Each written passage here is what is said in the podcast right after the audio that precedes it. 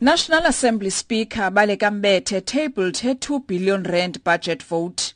Mbete says the institution fully supports the ad hoc committee to look into funding of political parties. The 13 political parties represented in the National Assembly share between them 150 million rand proportionally. She says more resources are needed to equip Parliament to exercise its oversight over the executive. Mbete also weighed in on the court cases involving the institution. With structures such as the Rules Committee, the Chief Whips Forum, and the Committee of Chairpersons, we are well placed to meaningfully resolve disagreements and effectively execute our mandate without inviting the courts to encroach on our constitutionally protected terrain. ANC Chief Whip Jackson Mthembu made it clear that his caucus will follow the party line when voting in the motion of no confidence against President Jacob Zuma. The Constitutional Court is expected to make a ruling on whether Speaker Mbete has the powers to allow for a secret ballot. Mthembu says the same opposition which expect ANC MPs to vote according to their conscience don't allow their MPs to have a free vote.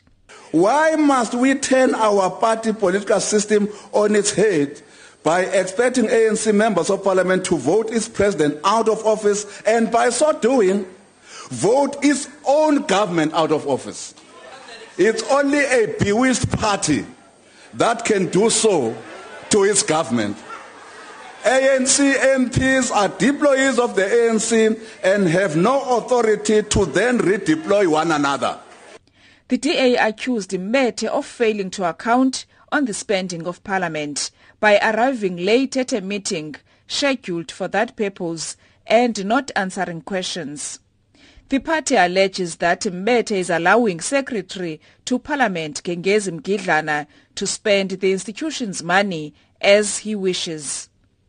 Deputy Chief Whip Mike Waters also defended their call for ANC MPs to vote with the opposition on the motion of no confidence against the president. A vote of no confidence is one of conscience, and every MP should be able to apply their mind to that vote. So you asked us, you asked us why should we vote against President Zuma? And that is because we took an oath to protect this constitution. That is exactly why you should vote for the vote of no confidence. And we don't hate President Zuma. We don't. We love our constitution. That is why we want to get rid of him. We love our constitution. And that's why he should go. The EFF argued that Parliament needs to be capacitated to do forensic oversight and must also have an office to draft legislation.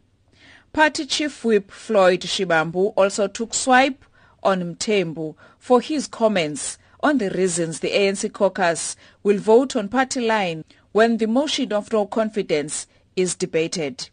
A bewitched political party is a political party that has got as a standing item on its agenda a motion of no confidence against its own president. That is a bewitched political party. It's a political party that takes decisions that A. Brian Molefe must be removed as a Eskom CEO, but he comes here in Parliament to present the strategic framework and explanations of Eskom. Just afresh from your highest decision-making body. Now, that is witchcraft. IFP Chief Whip Narend Singh raised security issues around the institution. He also said that the impasse on salary negotiations with Nehawu members must be resolved. Flavor of the month is email hacking. That's the flavor of the month. We're reading about it every day, email hacking. We don't know to what extent the emails that we use or the information that we send using parliamentary email system is free from any bugs and the, and the Honorable Minister and his team, the, the Minister of Intelligence. So this is something that we really need to look at. Mbete also said that Parliament is to begin a process to enhance response to cases of violence against women and children. She invited some families of those who have recently lost their lives at the hands of their partners or people known to them. Please know that this parliament shares your pain and your grief. And we are angry that you have suffered such a loss. I have engaged the Multi-Party Women's Caucus and the Portfolio Committee on Women to begin urgently developing a parliamentary process aiming to enhance our country's response to the violence against women and children.